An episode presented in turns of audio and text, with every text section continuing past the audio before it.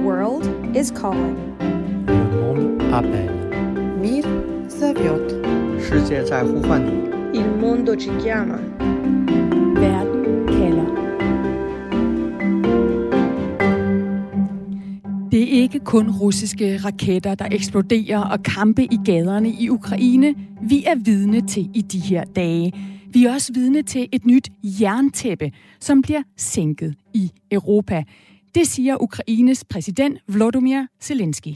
Що ми чуємо сьогодні? Це не просто вибухи ракет, бої. Hvad er det, vi hører i dag? Det er ikke bare raketeksplosioner. Det her det er lyden af et nyt jerntæppe, der sænker sig og øh, lukker Rusland af fra den civiliserede verden. Vores opgave er at sikre, at jerntæppet ikke falder i Ukraine, siger Zelensky altså her.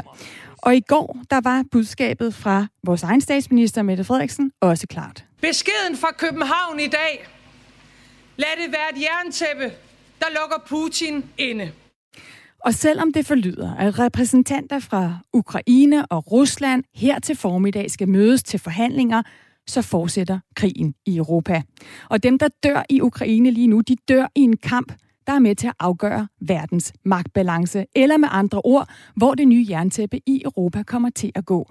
Og derfor så spørger jeg i Verden kalder her på Radio 4 i dag, hvad betyder krigen i Europa for vores verdensorden? Jeg hedder Stine Krohmann Dragsted, og i den næste time, der kan du rejse med til Ukraine, til Rusland, til Kina og USA, for at finde ud af, hvem der står svagere og hvem der står stærkere, nu hvor Putin tyr til krig for at ændre verdens magtbalance. Og du er meget velkommen til at skrive ind til mig som sædvanligt på 1424. Det er sms'en, du skriver ind til mig på. Du starter din besked med R4. For jeg har køndige gæster med til at kunne svare på en masse spørgsmål igennem hele programmet. Der har jeg nemlig dig, Jens Vorning. Velkommen til Verden kalder. Og jeg skal også lige have tændt for dig, så kan man høre dig. Du er tidligere dansk generalkonsul i St. Petersborg. Ja, det virker nok bedst på en måde. Præcis. Og så er du øh, ekstern lektor i international politik ved Københavns Universitet. Og også velkommen til dig, Anders Puk Nielsen. Tak. Orlogskaptajn og militæranalytiker ved Forsvarsakademiet med speciale i Rusland og i Ukraine. Helt kort til at begynde med, Jens Vorning. Er der nogen tvivl hos dig om, at Putins krig i Ukraine handler om at sænke et nyt jerntæppe i Europa? Overhovedet ikke. Og jeg er slet ikke i tvivl om, at for Putin, Putins analyser af nogle af de, øh, de sikkerhedsfolk, der er meget, meget tæt på ham, har været i de sidste par år, og jeg tror, der er sket et paradigmeskifte i deres tænkning, det er, at øh, der kommer et jerntæppe til Europa. Spørgsmålet er, hvor det, det skal gå. Og det er uafhængige begivenheder af, af hinanden de sidste to år. Øh, Belarus, Kazakhstan, øh, Nagorno-Karabakh og Armenien, øh, og så Ukraine. Så for Putin handler det om øh, dels hvor skal, skal det her jerntæppe gå øst eller vest, eller midt, midt igennem øh, Ukraine. Og så handler det for ham om, at han også er besat af at skrive historie. Han vil have, have historiske Ukraine hjem til, til Rusland. Ikke at de skal, de skal forenes, øh, men han vil have broderfolket og brodernationen øh, hjem. Og det er en besættelse, han har, er jeg ikke i tvivl om. Og Anders Bug Nielsen, den krig Putin han fører nu med angreb i store dele af Ukraine, viser den, at Putin ønsker at sænke jerntæppet over netop hele Ukraine, så det hører til på den russiske side? Øh, ja, det ligner det umiddelbart. Altså, så kan man jo altid diskutere, om han måske kunne stille sig tilfreds med halvdelen af Ukraine. Det kunne jeg godt forestille mig, hvis det ikke går, som, som han helt ønsker, at øh, hele Ukraine makker ret, og det bliver for besværligt. Så kunne man måske lave et, et Vest-Ukraine, hvor de, de mest pro-vestlige ukrainere kunne få lov til at være, og så kunne han øh, så have den bufferzone, som han gerne vil have over i Øst-Ukraine. Godt. Lad os starte med at tage til landet, hvor der lige nu kæmpes om, hvor Europas nye jerntæppe skal gå, nemlig Ukraine.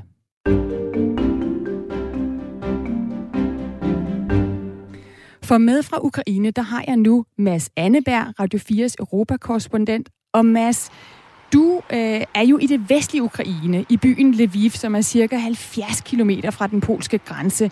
Det er altså et sted, som mange ukrainere fra resten af landet kører til for at komme i sikkerhed. Mads, dem du har mødt, bliver de i Ukraine, eller flygter de videre ud af Ukraine?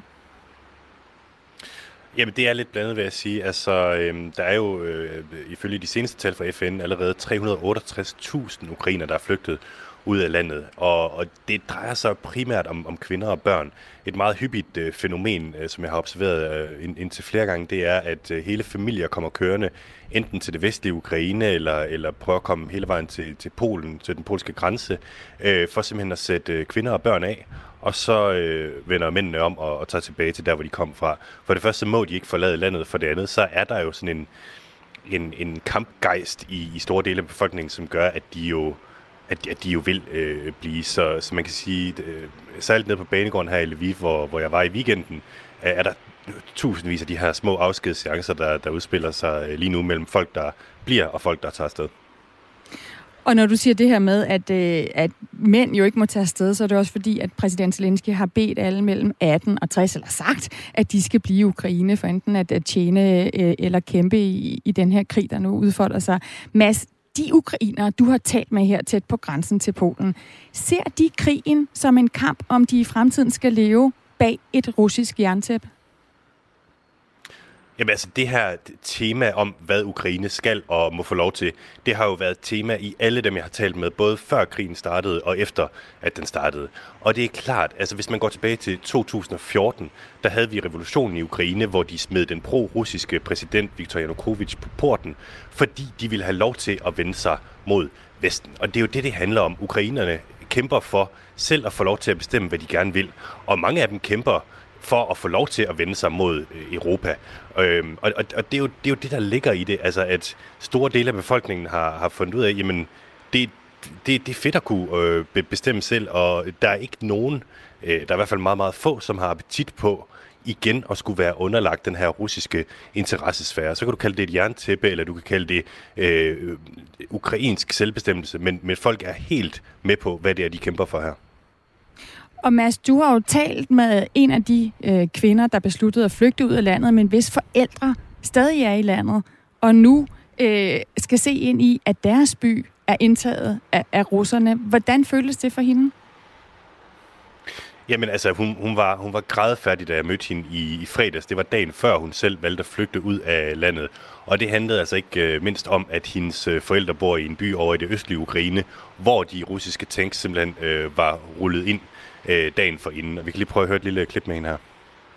They see the tanks next to their houses.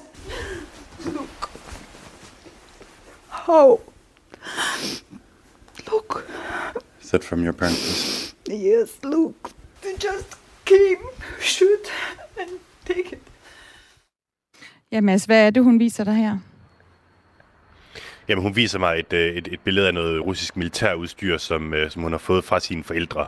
Og det er jo det her, der er frygten, kan du sige, over hele Ukraine. Det her med, at du får, du får russerne ind i, i, i gaderne, og at de til sidst vil øh, komme til at skulle, kunne, kunne kontrollere øh, øh, landet og, og byerne. Det, det er det, som folk kæmper imod. Og hvordan vil de kæmpe for så ikke at havne på den russiske side af det her jerntæppe? Altså dem, du taler med, er det væbnet modstand? Er det anden slags modstand? Hvordan har ukrainerne tænkt sig at fortsætte kampen? Jamen, der er tusind forskellige afskygninger af, af modstand. Du kan sige, det kommer også an på, hvor du er henne i, i landet. I, et, uh, I en by som, som Kiev lige nu, der foregår der jo kampe, hvor uh, altså, uh, civile har, har meldt sig til at forsvare byen, og, og det gør de i stor stil. Her, hvor jeg er nu i Lviv, der har der også været ekstremt mange frivillige, der har meldt sig til at forsvare byen, og, og den er så ikke kommet under angreb endnu, men, men der er en stor kampvilje i den ukrainske befolkning, det er der ikke nogen tvivl om. Øhm, så er der selvfølgelig også nogen, som, som tænker, at det her med at komme ud og slås eller skyde, det er ikke noget for dem. Blandt andet så bor jeg øh, lige nu hos en øh, meget sød ung fyr på, på 22, som er IT-supporter, og øh, han har bestemt med sig selv, altså medmindre det går fuldstændig øh, øh, bananas her i, i Lviv, så hans måde at kæmpe mod russerne på, det er, at han øh, altså dagligt øh, sætter sin computer i gang med simpelthen at lave det, der hedder DDoS-angreb, altså sådan en form for hackerangreb mod øh, alle mulige russiske hjemmesider. Så han øh, prøver at ligesom, lægge øh, de russiske nyhedsbyråer, øh, russiske regeringssider øh, ned. Og uanset hvor du er henne, hvem du snakker med, så, så har folk ligesom fundet forskellige måder at, at kæmpe imod den her invasion, øh, den her krig på. Sagde altså Mads Anneberg, tak for at være med og rapportere fra Ukraine og give os ukrainernes øh, stemmer. Og pas på jer selv. Tak. Altså Radio 4's Europakorrespondent med fra Lviv i Ukraine. Du lytter til Verden kalder på Radio 4.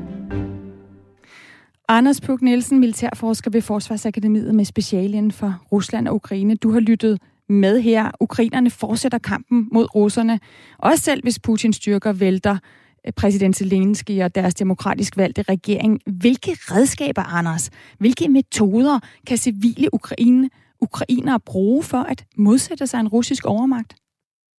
Forskellige niveauer, og øh, dels den her oprørskamp, som vi har talt en del om, øh, det kan godt være noget, der kommer til at blive aktuelt, og også være aktuelt i en længere periode af, at russerne, også efter måske at have væltet Zelensky og indsat en eller anden marionet, at øh, de så skal forholde sig til en modstandsbevægelse i lang tid, og det kan være svært at styre landet.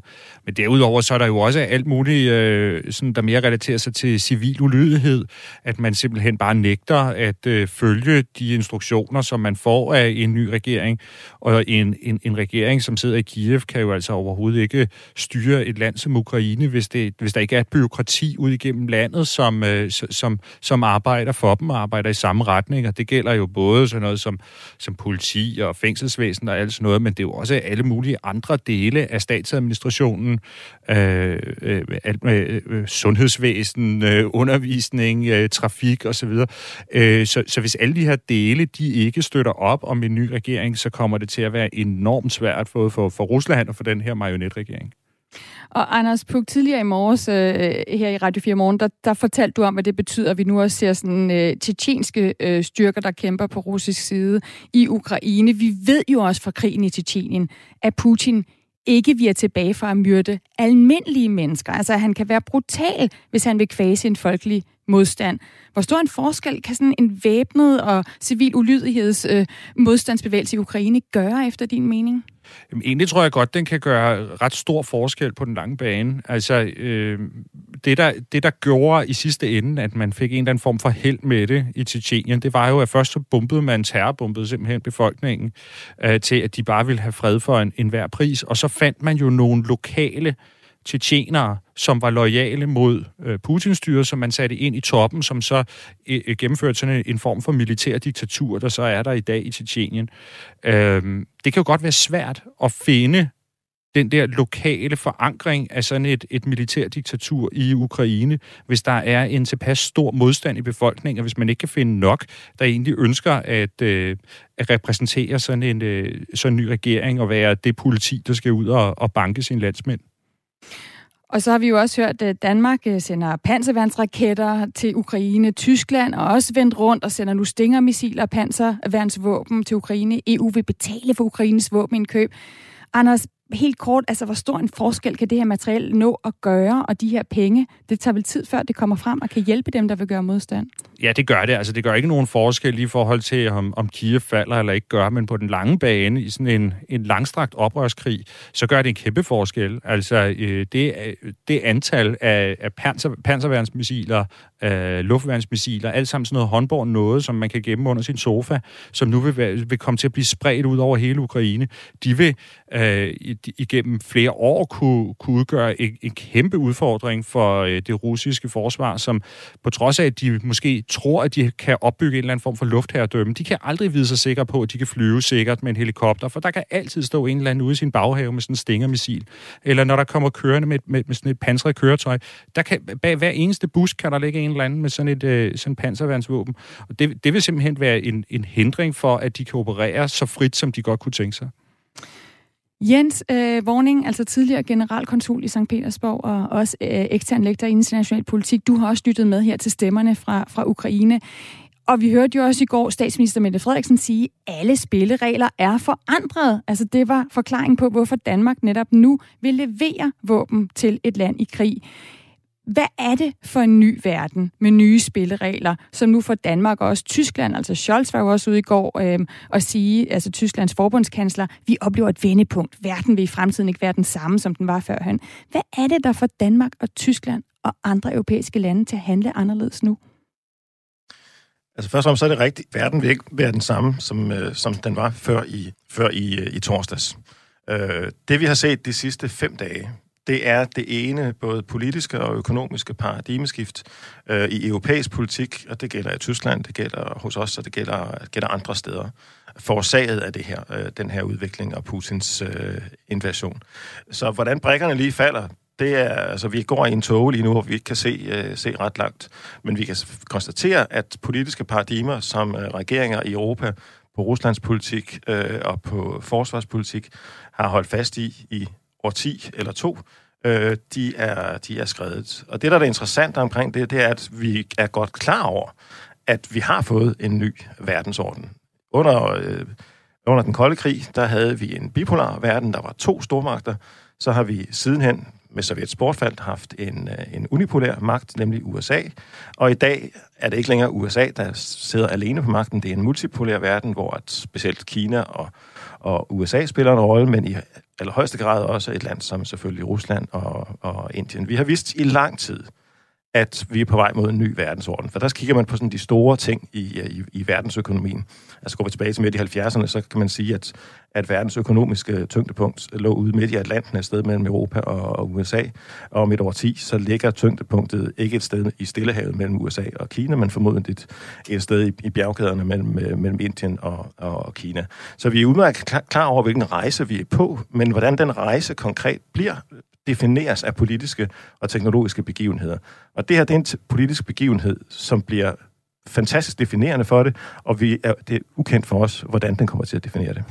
Og der er mange øh, lytter, der skriver ind med sms'er. Tina skriver blandt andet ind, det er så ynkeligt, at vestens ledere ikke tør stanse Putin en gang for alle, øh, alene fordi Ukraine ikke er medlem af NATO. Er de ikke mennesker som os andre? Vi skal heller ikke acceptere Putins præmis om, at vi starter en tredje verdenskrig.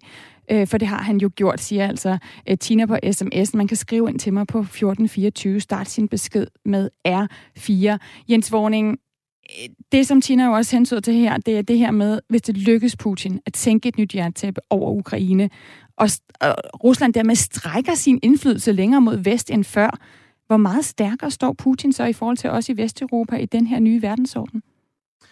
Ikke nødvendigvis stærkere. Øh, det kan lige så vel være en fejlkalkyle, fordi som Anders var, var inde på, øh, den civile ulydighed kan spille en kæmpe rolle, og i virkeligheden gør det Ukraine til et minuskort for, for, for, for Putin, hvis det lykkes med denne her øh, invasion.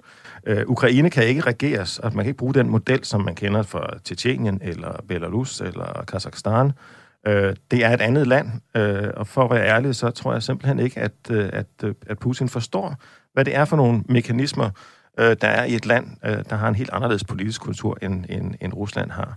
Øh, man skal minde sig om, at hver eneste gang, der er præsidentvalg i, øh, i øh, Ukraine, så har man det med at skifte præsidenten ud, øh, og så vinder ved, vedkommende med større eller mindre flertal, og bliver meget hurtigt upopulær igen. Det er sådan ligesom en rejse. Altså, ukrainerne bliver hurtigt utilfredse med deres, deres ledere.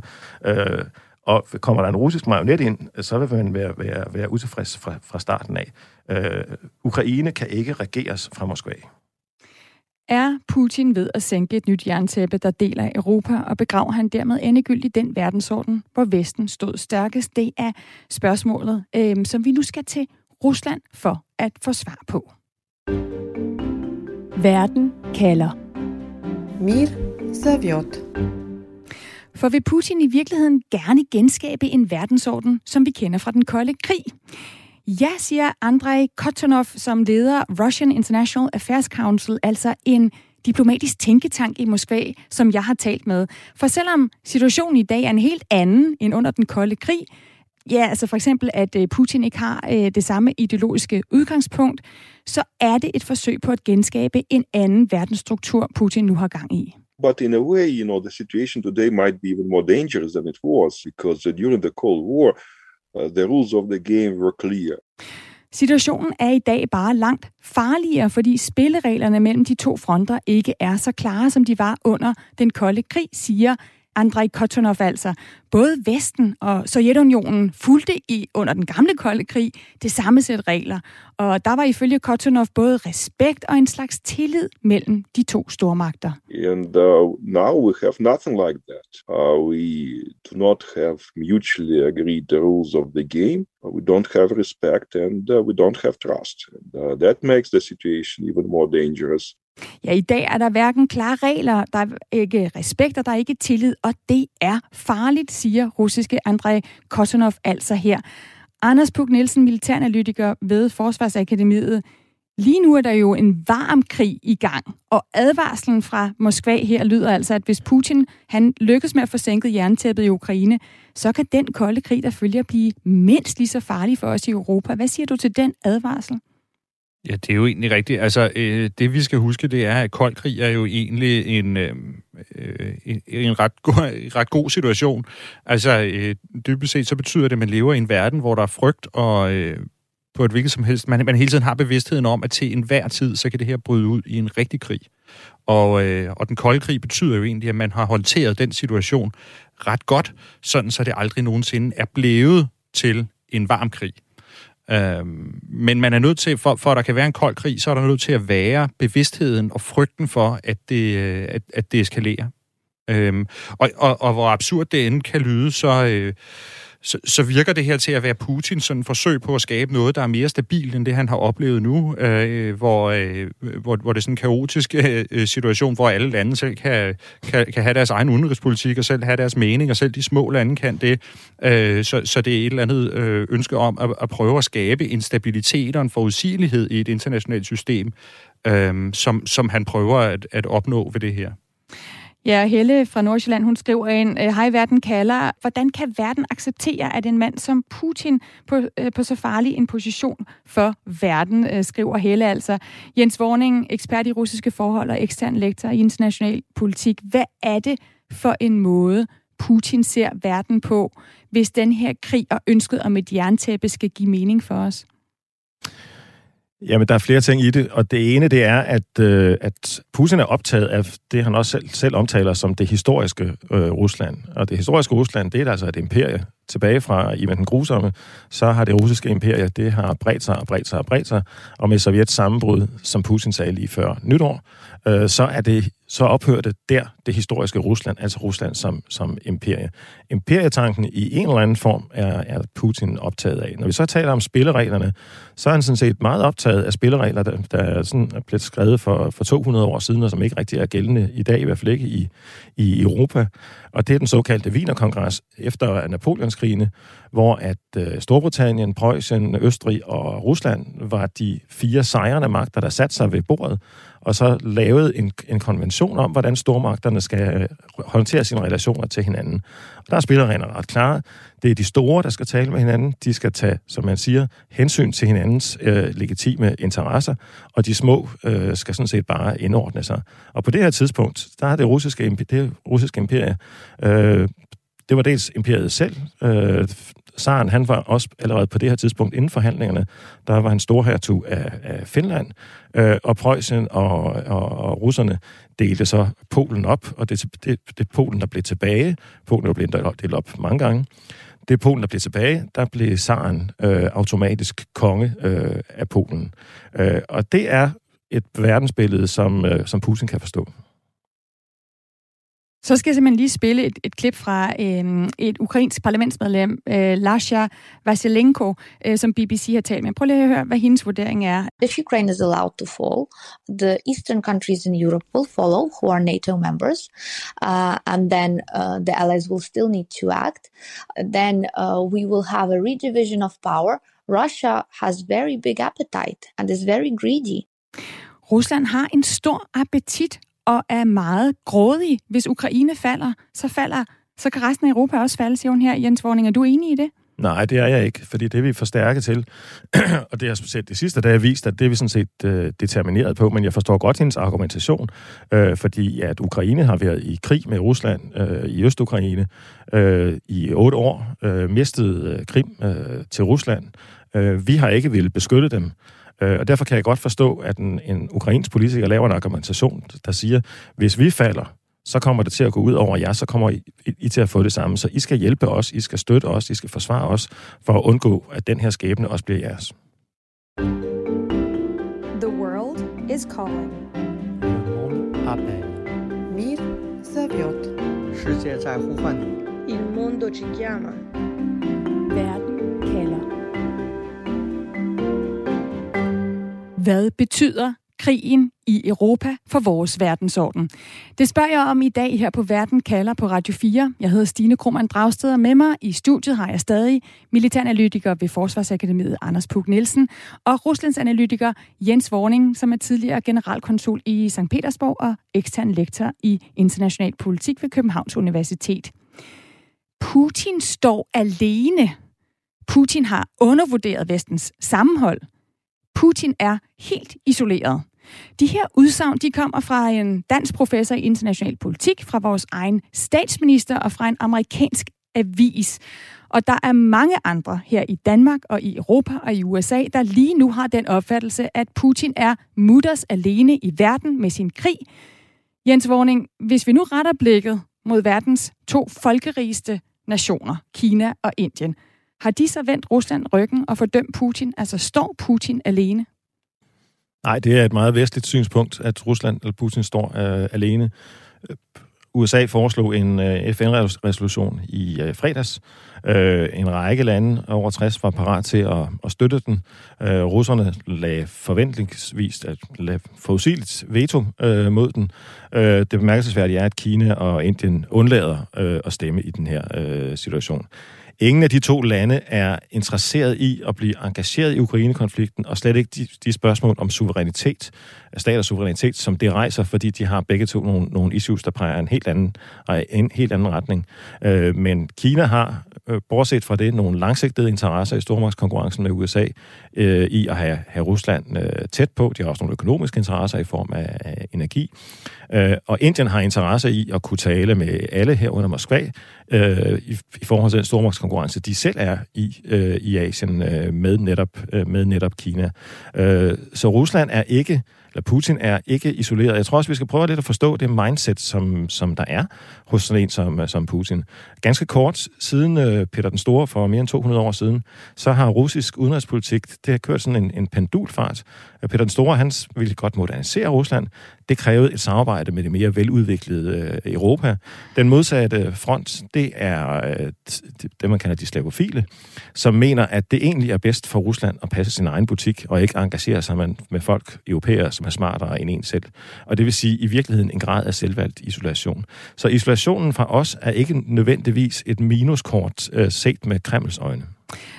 Anders Puk Nielsen, der har været meget tale øh, om, at Putin øh, med de her taler, vi har set, er blevet rapplende gal. At han netop står helt isoleret. At han handler irrationelt. Der har endda været tale om hans mentale øh, sindstilstand.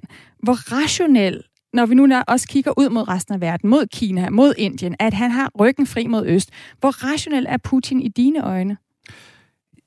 Egentlig synes jeg, han er rationel nok, men man er nødt til at sætte sig ind i, hvordan han ser på verden, og hvad er, altså, hvad er det for en opfattelse, han har af, hvad er verdens tilstand. Øhm, og ud fra det, så kan man godt sådan se, at der er en logik i de ting, han gør. Uh, eksempelvis så noget som, at øh, i, i Rusland har der igennem en del år efterhånden opbygget sig en fortælling om, at Vesten er i forfald at øh, det der unipolære øjeblik, som Jens talte om før, det er slut, og øh, nu, er, nu går vi mod en, en ny verdensorden, hvor Vesten ikke har så meget at skulle have sagt, og gennem det seneste år 10 har vi haft Brexit, og vi har haft Trump, og øh, der er moralsk forfald og, øh, i, i Vesten, og vi kan ikke blive enige om noget som helst. Så der har været sådan en opfattelse af, at det er urimeligt, at Vesten har så meget indflydelse, fordi det berettiger vores stilling i verden ikke længere. Og derfor så har, så, så har det godt kunne give mening at prøve at udfordre Vesten, og jeg tror så lige i øjeblikket, at, at øh, øh, de i, i Moskva bliver overrasket over, øh, hvor stor styrke Vesten alligevel kan mønstre, når det, når det kommer til stykket. Så det er sådan en, øh, en, en del af det. Og så er der så, er der så noget som, som hele det, det billede af, at, at det kan godt være rationelt at ønske sig tilbage til en kold krig. De er udmærket klar over, at der kommer til at være nogle konsekvenser af det, primært nogle økonomiske konsekvenser. Men hvis det er det, der kan sikre, at regimet kan blive siddende, ikke bliver udsat for alle de her revolutioner og kupforsøg, som vi har set i Ukraine et par gange, vi har set det i Minsk her for halvandet års tid siden, øh, så er det måske det værd på den lange bane, kan man godt ud fra det verdensbillede sige, det er rationelt for Rusland at ønske sig at gå den vej. Okay, lad os kigge mod Kina for at finde ud af, hvor det stiller præsident Xi, at Putin invaderer Ukraine og forsøger at rykke på, på verdens magtbalance. Verden kalder. 世界在召唤。 For hvordan forklarer Kina, at de ikke fordømmer Ruslands invasion i Ukraine? Det har jeg spurgt freelance journalist i Shanghai, Philip Rowan, om. Han taler kinesisk, og han, føl, han følger, hvordan krigen udlægges i Kina.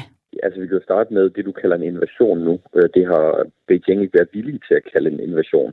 De kalder det taktisk militære operationer. Så allerede der, så, så, så går de jo væk fra den, hvad man kalder det, det officielle narrativ i Vesten om, at det her det er Ruslands invasion af, af Ukraine. Derudover så har man fra kinesisk side blevet med at gentage det her med, at man går efter en fredelig løsning ved forhandlingsbordet. Og så øh, på den mere aggressive side, så har man sagt, at det her det er NATO's skyld, og det er USA's skyld især, fordi NATO er blevet ved med at skubbe opad mod øst, og man har provokeret Putin nok til, at han blev nødt til at gå ud i det, de kalder en forsvarskrig, øh, for, for at sikre sig, at Ukraine ikke blev medlem af, af, af NATO. Og så er spørgsmålet jo, om kineserne køber den her udlægning af krigen, som bliver serveret for dem i Kina. Kineserne har et fantastisk propagandaapparat. De har drevet det i snart 100 år. Ikke? Øh, Kina har været lukket for resten af verdens internet. De snart, de snart i 15 år. Ikke? Så de ved, hvad de skal gøre for at få overbevist sin befolkning. I hvert fald majoriteten af sin befolkning om, at, øh, at, at, at, at hvordan de, de kigger på tingene, det er den rigtige måde at kigge på tingene. Og jeg gør jo altså, jeg snakker jo med min taxachauffør her i Shanghai og med min frisør, og de nævner jo alle sammen NATO øh, som værende, som værende den, den skyldige part her. Så på den måde så er det enormt effektivt. Der er altid øh, andre sider på sagen, og de dukker også op på det kinesiske internet, på øh, forskellige forer, på Weibo og på, på WeChat. Men de er faktisk blevet ret hurtigt slettet, mange af dem. Så andre synspunkter på krigen i Ukraine, Ruslands krig i Ukraine, de bliver altså hurtigt fjernet på de sociale medier i Kina, fortæller Philip Rowan, freelance journalist i Kina. Anders Puk Nielsen, du har lyttet med her. Hvis vi kigger på, hvor Putin har rykket rundt på sine soldater langs den russiske grænse mod blandt andet Kina, hvad siger det så om Putins forhold til Kina i den her nye verdensorden? Altså, hvordan, øh, hvor trygt øh, har han det med Kina lige nu? Ja, det, øh, de bevægelser, vi har set, de bekræfter i hvert fald, at øh, Putin føler sig ret tryg ved, øh, ved forholdet til Kina. Så nogle gange så taler vi om, er der en alliance, eller er der ikke en alliance, og, øh, og egentlig så har begge lande det måske sådan helt fint med, at det bare er noget, vi går og spekulerer over. Men vi kan i hvert fald sige ret tydeligt, så, øh, så, så ser Ru- øh, Rusland ikke lige i øjeblikket, at der skulle være en risiko øh, for, for militær konflikt med Kina. Og derfor så har man flyttet rigtig, rigtig mange styrker. Dem, vi taler nogle gange om de her 30.000 soldater, som de nu er stående i Belarus. Det er jo altså soldater, som er kommet fra Fjernøsten, fra grænsen til Kina, fra grænsen til Nordkorea, som simpelthen har flyttet Øh, øh, på tværs af Rusland, og, øh, og, og det tyder nu på, at det er en permanent flytning, altså at de ikke skal tilbage igen.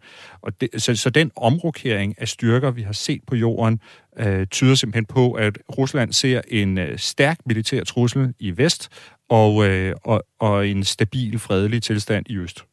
Og lad os lige prøve at høre fra Vitali Milonov, som er russisk parlamentsmedlem øh, for Putins støtteparti, hvad han siger til BBC om, hvad det her med at have Kina i ryggen, hvad det betyder for, hvordan de ser på verden nu.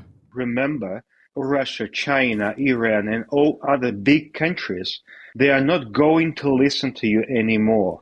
You know, you are not the one who can tell us or order us to do this or that. Ja, altså Jens Vorning, øh, husk, at I i Vesten, i det såkaldte Vesten, siger han faktisk lidt før i klippet, at I kan ikke ligesom øh, skubbe os rundt og bestemme over os mere. Øh, vi, har, vi står her, Kina, Indien, øh, Iran, og vi vil ikke sådan bare blive skubbet rundt med. Har vi i Vesten undervurderet, hvor omfattende samarbejdet og fortroligheden mellem Rusland og Kina er?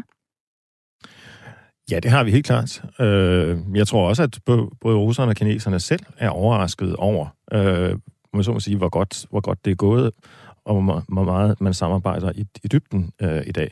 Russerne har et øh, traditionelt, så her taler vi igen tilbage til sartiden, øh, et, øh, et skeptisk forhold til, til, til Kina og til Asien i det hele taget. Man er stadig martret af, at, at mongolerne besatte øh, Rusland i Genghis Khan i et, i, et, i et par hundrede år, og man har sådan en, en talemåde i Rusland, øh, som vi også i Vesten har abonneret på, af russernes opfattelse, at øh, you can go west, or you can go barbaric. Altså, du kan gå til Vesten, eller du kan gå ud til, til, til barbarerne.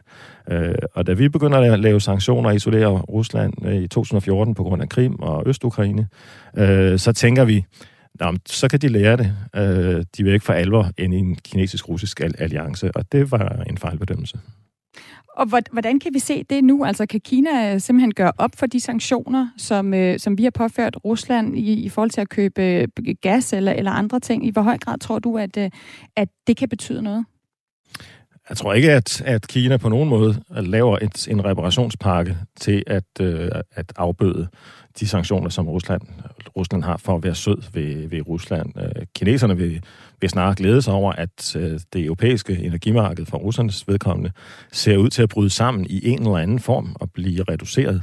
Øh, og det betyder, at så kan, kan Kina, der har brug for rigtig meget både kul, olie og, og gas, øh, få det billigere øh, fra Rusland. Øh, så der vil Kina være meget opportunistisk. Et svagere Rusland er, et, er ikke et, et, et, et, et dumt Rusland for Kina, fordi så kan vi få vores råvarer øh, billigere.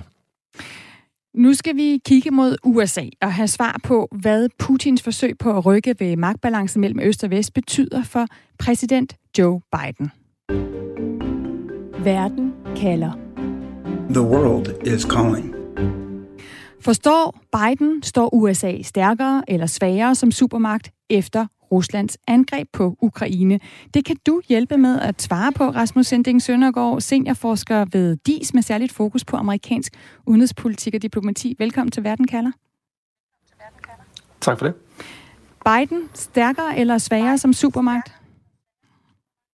Jamen, øh, jeg synes, at øh, han, Biden står stærkere, øh, og det vil jeg sige, det gør han, fordi at, øh, altså nu skal starte med at tage det forbehold, at tingene går meget hurtigt lige nu, og at situationen i Ukraine selvfølgelig er uklar i forhold til, hvordan det ender i sidste ende. Men USA står stærket i den, styrket i den forstand, at Putin har givet Biden det, som amerikanerne har ønsket øh, i årtier, og det er et øh, NATO, der står sammen. Det er et EU, der begynder at spille en større geopolitisk rolle, og det er et Europa, der er villig til at bruge flere penge på sit forsvar, og som har en vilje til også at konfrontere Rusland. Så man har fået den her øh, transatlantiske solidaritet, i hvert fald for nu, og fået et Europa, der står meget tættere på den amerikanske position, og er meget villig til ligesom at, at bakke op om den amerikanske linje over for russerne. Så på det punkt, så, så synes jeg, at USA øh, står styrket for øjeblikket i hvert fald. Så USA står styrket, men står de samlet? Altså lige nu kan vi se langt ind i det republikanske parti, at der er medlemmer, som er positive over for Putin. Trump øh, siger, at han er begejstret for Putin. Hvad kan den interne splittelse betyde for USA's handlekraft? Det er klart, at hvis man kigger helt op fra helikopteren, så har USA udfordringer med demokratiet, og der er en voldsom splittelse i det amerikanske samfund. Men hvis vi kigger konkret på, hvor står amerikanerne i forhold til konflikten, i, eller krigen i Ukraine, og i forhold til Putin og Rusland, så er der faktisk ikke så meget splittelse, som nogen gerne vil gøre det til. Altså, den der fortælling om, altså det er rigtigt nok, at Donald Trump og Tucker Carlson, meget populær vært på Fox News, de øh, er ude og sige pæne ting om Putin, og de øh, repræsenterer et vigtigt segment i det republikanske parti, men de er altså også en minoritet. Altså hvis vi ser på meningsmålinger fra Pew, fra Gallup, fra Chicago Council of Foreign Relations osv., så konkluderer de alle sammen samstemmende, at langt flertallet af de republikanske vælgere, de ser Rusland som en fjende, som en konkurrent. De kan ikke lide Putin, og de ønsker faktisk en hård linje. Og det er også det, vi hører fra alle de toneangivende øh, politikere i det republikanske parti. Det er både lederne i huset og i senatet osv. Der er øh, bred opbakning fra republikanerne til, at Biden skal køre en hård linje over for Putin. Så, så der er faktisk ikke den samme grad af splittelse internt i USA om det her spørgsmål, som øh, man nogle gange kunne tro. Der er faktisk ret bred opbakning fra hovedparten af republikanerne til at køre en meget hård linje over for Putin. Så det republikanske parti, i hvert fald hovedparten af dem, er, er med, bakker op om Biden og demokraterne her. Men hvad med amerikanerne selv, Rasmus? Altså, de er jo krigstrætte. De har lige oplevet en kæmpe ydmygelse i Afghanistan. Er amerikanerne klar til at forsvare Europa, hvis det udvikler sig til en større krig? Nej, det, det er de nok ikke. De er i hvert fald ikke klar til at forsvare Ukraine. Det er jo meget klart. Det er både det, som Biden har meldt ud, og det er også det, som den sådan, amerikanske befolkning øh, står på. Det er, at man er trætte af, at USA skal være verdens politimand. Man er selvfølgelig mærket af de langvarige krige i Irak og Afghanistan, og man ønsker ikke, at USA skal ligesom redde europæernes kastanjer ud af ilden. Og det er jo derfor, man også i USA og fra Bidens side kan være så tilfredse med, at øh, Ruslands øh, krig i Ukraine har gjort, at det lader til, at europæerne er ved at vågne op og tage større ansvar for eget forsvar. Så, så altså, amerikanerne vil ikke have krig med russerne, det vil Biden ikke, det vil amerikanerne ikke, men de er samtidig villige til at, at, at bakke op om NATO, og de ser Rusland som en, en, en aggressor og som en, en, en fjende. Så på den måde, så, så er der en ret stor velvillighed blandt amerikanerne til, at, øh, at man står tæt sammen med europæerne, og at man bakker op omkring NATO. Tak for den øh, vurdering, Rasmus Sending Søndergaard, både øh, for præsident øh, på det hvide hus, øh, fra øh, hvad hedder det, parlamentet, øh, altså øh, hvor partierne står, republikanerne, demokraterne, og hvor amerikanerne selv står. Altså Rasmus Sending Søndergaard, seniorforsker ved Dansk Institut for Internationale Studier med særlig fokus på amerikansk udenrigspolitik og diplomati. Du lytter til Verden kalder på Radio 4. Anders Puk Nielsen øh, og øh, Jens Vorning, I er stadigvæk med mig i, i studiet. Altså, vi hører her, at øh, USA står stærkere, øh, samtidig med, at der jo er et opgør med den sikkerhedsorden, vi har haft øh, siden den kolde krig. Anders Puk Nielsen, hvor meget øh, mere usikkert står vi i Europa med et USA, hvor Biden godt nok lige nu bakker op, men hvor amerikanerne er krigstrætte, og som vi hører, nok ikke har lyst til at skulle redde kastanjerne ud af ilden for os? Ja, det, der, der er rigtig mange øh, ubekendte i den der. Altså, øh, man kan sige, den, den helt store bekymring, som vi i Europa jo også skal forholde os til, det er, hvad nu hvis øh, Trump eller en, der er ligesom Trump, øh, kommer tilbage igen, og, øh, og vi ikke længere kan stole på USA. Fordi det øjeblik, vi ikke har USA i, øh, i ryggen, jamen, altså, så, så er Rusland en, øh, en trussel i en helt, helt anden kaliber. Og det kan lyde vildt, fordi Rusland er i forvejen en ret stor trussel. Øh, så, så, så det er sådan den langsigtede i det, at vi, vi i Europa simpelthen er nødt til også at at levere mere for, øh, for at beskytte os imod den situation. Øhm, og, men, men når det så er sagt, så vil jeg også sige, at jeg tror faktisk, at det, vi skal skelne imellem de krige, der har været i Afghanistan og Irak, som sådan nogle oprørsbekæmpelseskrige, og så sådan en, en lidt mere klassisk øh, øh krig, som, som det der scenarie mellem øh, NATO og Rusland, som øh, måske et eller andet sted, i hvert fald inden for militære organisationer, lidt mere øh, tiltaler øh, de, øh, den, den sådan virksomhedskultur, man kan sige, der er i et forsvar, hvor det der, man kan sådan ligesom forholde sig til den der øh, symmetriske krig og kampvogn mod kampvogn og en lidt mere forudsigelig, øh, øh, for, forudsigelig form for krigsførelse, som forhåbentlig aldrig bliver til noget, fordi det primært handler om, om afskrækkelse. Så, så, så egentlig tror jeg, at der er mange i det amerikanske forsvar, som har gået og drømt sig lidt tilbage til den der verden, hvor man øh, primært kunne forholde sig til russerne, i stedet for øh, at forholde sig til, til sådan nogen som Taliban. Men Anders Puk Nielsen, en ting, vi jo nok ikke har drømt os tilbage til, og det har vi fået mange sms'er ind for lytter om, det er det her med øh, at bruge frygt og bruge afskrækkelse, når vi taler om atomvåben. Og der er mange, der gerne vil vide, om Putin kan finde på at bruge øh, atomvåben øh, mod øh, Vesten. Altså han tror med, en, øh, med atomkrig, hvis Vesten blander sig i krigen, som han jo har sagt, øh, Vladimir Putin. Når nu Danmark og mange andre lande i Europa sender våben til Ukraine, er det så ikke at blande sig?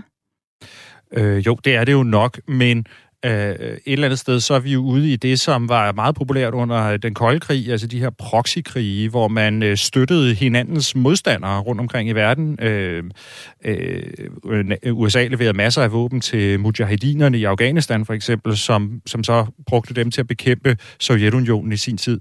Så, så jeg ser det lidt øh, på den måde, at Øh, der, der er simpelthen en forskel på at levere våben til nogen, der kæmper mod russerne, eller at gøre det selv. Og jeg, jeg, jeg, øh, jeg ser ikke for mig, at russerne vil, øh, vil ture eskalere det til en direkte konfrontation mod NATO.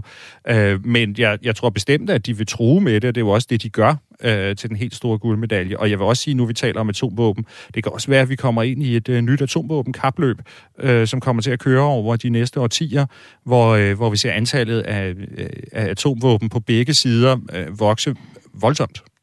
Og Jens Vågning, så står vi med et USA, som Rasmus Sending Søndergaard siger, står stærkere, fordi Europa nu øh, er med. Øh, vi vil gerne bruge, øh, ser det ud som om mange flere lande i hvert fald, øh, de penge på vores forsvar, som USA har bedt os om længe. Men prøv lige at forklare, hvad det er for en virkelighed her og nu, som Putin ser, som gør, at han tør stå op imod både Europa og USA, hvis USA står stærkere. Jamen altså, han har helt klart læst, at øh, altså, vi skal have med i beregningen, at øh, selvom øh, øh, Putin også gerne ville, ville have Trump blive præsident i, i, i USA, så var det ikke fordi, at han kendte Trump særlig godt og tænkte, ham kan jeg regne med, men det var fordi, han ikke ville have Hillary Clinton øh, som modpart. Øh, Putin har ikke klart set, at USA øh, trækker sig tilbage for at kunne koncentrere sig, for steder i verden, for at kunne koncentrere sig om stormagtskonkurrencen med, med Kina. Øh, der er Rusland sådan helt ekstremt stormagtstænkende. Øh, og så tænker man, Biden der klarer han mere end en, en, en periode. Lad os prøve at, at teste manden. Der tror jeg er en del af, af, hvad kan man sige, timingen i det, der, der, der, der, der sker nu. Hvis vi trækker sådan det, det store perspektiv i forhold til Europa op, øh, så hvis vi ser på det, det, der skete under den kolde krig, der stod de amerikanske præsidenter, hvad enten de var demokrater eller republikanere, de stod ligesom på skuldrene af hinanden i at være committed til europæisk øh, sikkerhed, til engagement i Europa. Ved årtusindskiftet, der hvor vi har det her unipolære moment, øh, så først George Bush, den, øh, den yngre, vil gerne trække USA væk fra verden. Så kommer der terror, og så øh, går den plan ikke. Obama ville gerne trække USA tilbage fra verden og fra Europa. Øh, han mente, at, at Europa kunne gå, gå fra at være en importør af sikkerhed til en eksportør af sikkerhed. Så fik vi Krim, så gik den heller ikke. Trump ville tilbage, øh, trække sig tilbage fra verden. Øh, Biden kan se lige nu, at øh, man er nødt til at investere i europæisk sikkerhed. Men prisen er nok for europæerne, at hvis vi vil have europæisk sikkerhed i fremtiden, øh, baseret på USA's øh, opbakning, øh, så er vi nødt til at regne med, at, at præsidenter skifter i USA, at de vil have forskellige linjer i forhold til os. Den måde, vi kan trække øh, USA ind, det er, hvis vi committer os til den stormagtskonkurrence, som USA vil have, vil have med Kina, for det, det kan enhver se, det vil vare i, i, i årtier. Men det bliver i så fald, så får vi sikkerhed, men det bliver så på bekostning af vores egne europæiske interesser inden for alle mulige andre områder, økonomi, teknologi øh, osv. Så, så det amerikanske øh, commitment til europæisk sikkerhed, det har en pris for europæerne. Det har en pris, og amerikanerne ser stadigvæk Kina som deres egentlige stormagtsrival. Øh,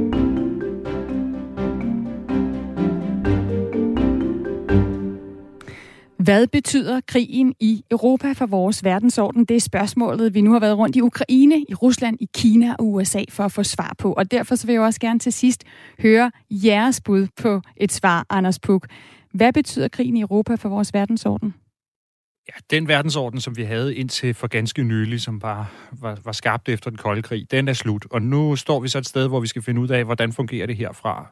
Og på nogle områder, så vil det være noget, der ligner den, den kolde krig, øh, men der vil også være andre områder, hvor det ikke ligner den kolde krig. Og, øh, og det er en usikker situation lige nu, fordi de grundlæggende spilleregler er ikke på plads, og vi er først nødt til ligesom at, at finde ud af, hvordan virker tingene. Der er ikke noget, der hedder plejer lige nu. Vi har ikke nogen underforståede aftaler med russerne om, øh, hvordan håndterer man forskellige situationer. Så, så alt det der, det skal vi til at, at have på plads. Og så, og så vil jeg sige, så, så tror jeg også, at vi er nødt til at forholde os til, hvordan, øh, hvordan vi skal håndtere et Rusland, som bliver svagere. Fordi det er svært at se et perspektiv i det her, der ikke betyder, at Rusland på en eller anden måde, på den korte, på den mellemlange, på den lange bane, bevæger sig mod en eller anden form for kollaps. Og, øh, og, og det gik jo, så vi var rimelig heldige med den måde, det gik, da Sovjetunionen kollapsede på, men det er slet ikke sikkert, at, at det vil blive lige så fredeligt næste gang. Et muligt russisk kollaps, Jens Vorning, kollaps, øh, Jens Vorning, øh, kort og opsummeret her til sidst. Hvad betyder krigen i Europa for vores verdensorden i dine øjne? Jamen, det betyder, at vi skal have, have gensat, genstartet reglerne i, i Europa. Vi ved ikke helt, hvordan. Vi er heldige med, at vi har nogle solide institutioner i form af primært EU og, og, og NATO. Vi skal ikke øh, sidde ved tegnebrættet, som man gjorde ved Wienerkongressen for 200 år siden, og, og skrive reglerne øh, forfra. Men det er helt klart, at vi er nødt til at forholde os til en strategi over for et Rusland, så længe Putin han er der, og et, en strategi for et Rusland, hvor at Putin ikke længere er der. Og i dag er sådan set en, en historisk dag for russerne i forhold til deres sam, samliv med, med, med, med, med Putin.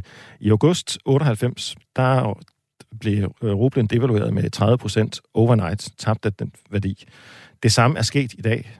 Øh, Putins historie med russerne har været, at han kom og skabte velstand og stabilitet. I dag er Rusland tilbage til 1998, og der er ingen russere, der vil tilbage til 90'erne. Det var altså ordene fra Jens Vorning, som er Ruslands ekspert og også er ekstern lektor i international politik ved Københavns øh, Universitet, tidligere generalkonsul i St. Petersborg. Tak for at være med. Velkommen. Og også tak til dig, Anders Puk Nielsen, som er øhm, militæranalytiker med specielt kendskab til Ukraine og Rusland. Velkommen. Vi går ud her i Verden kalder på en sms fra Tommy Ligård, som skriver, sæt Putin i ringen mod Kievs borgmester Vitali Klitschko, tror jeg han hedder, tidligere bokser og verdensmester i sværvægt. The winner takes it all. Det var, hvad vi nåede i dag her på Verden kalder. Husk, at du kan lytte til alle afsnit af Verden kalder på vores hjemmeside, eller hvor du finder din podcast. Og jeg vil også gerne invitere dig til at abonnere på vores app.